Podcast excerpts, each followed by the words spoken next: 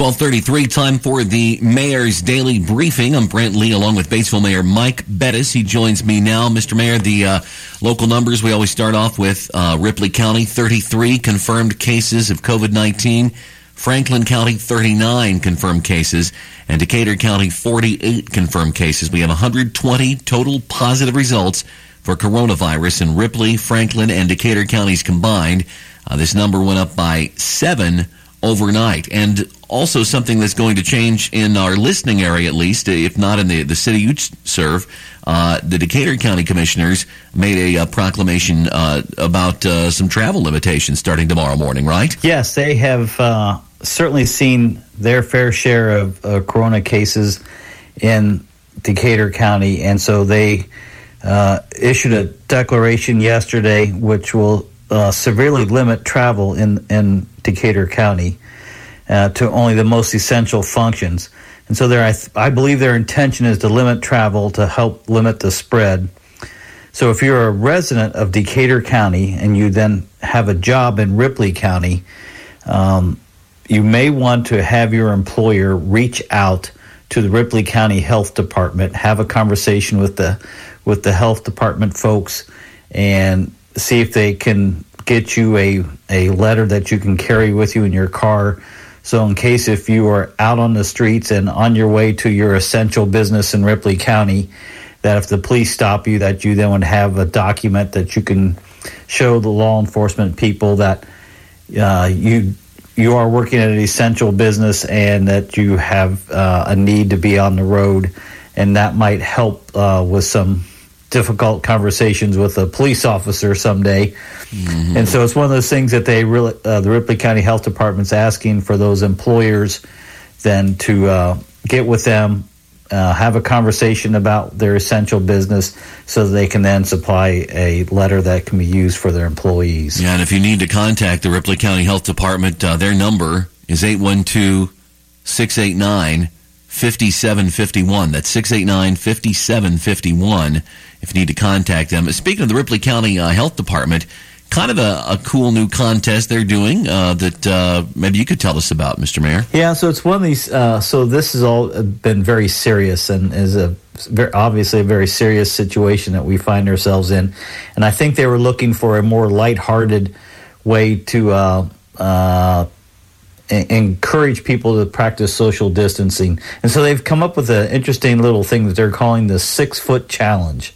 And so what they're looking for are pictures from either people or businesses showing how you are practicing social distancing either at home or at, at your place of business. And so what they're looking for is for you to take a picture and make it as creative as you can. that would show how you're practicing keeping six foot apart from each other. Um, and if you can, work in your business logo in the background, and then share that with either the on their Ripley County Health Department uh, website or on their Facebook page. And so they would like to be able to uh, show off uh, what's uh, some of the creative things that people can do and, and, and show off how others might be able to incorporate some of those same practices either at home or in their businesses.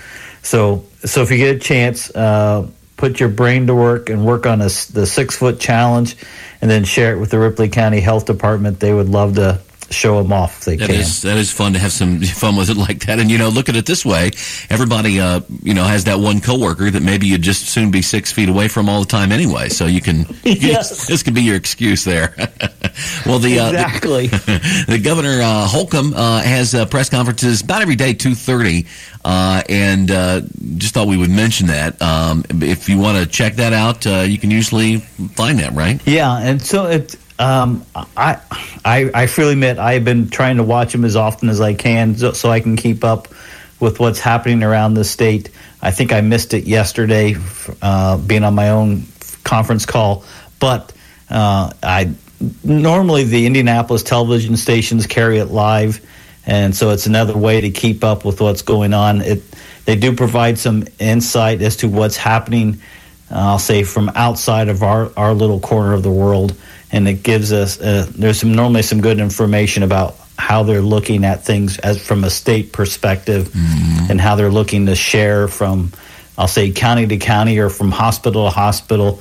And so it's very encouraging to hear that they, they, they have a game plan and they've been working it pretty hard. So uh, it's rather informative to listen to. So I encourage people to watch it if it fits into their daily schedule. Right, right. And of course, we always, before we let you go, want to remind people of the steps they can take to uh, try and uh, prevent the spread of this uh, awful virus. And do the five is what we like to call it, right? That's right. And so certainly the top of the list is always to make sure you're, when you, you're out and about and when you get back, wash your hands.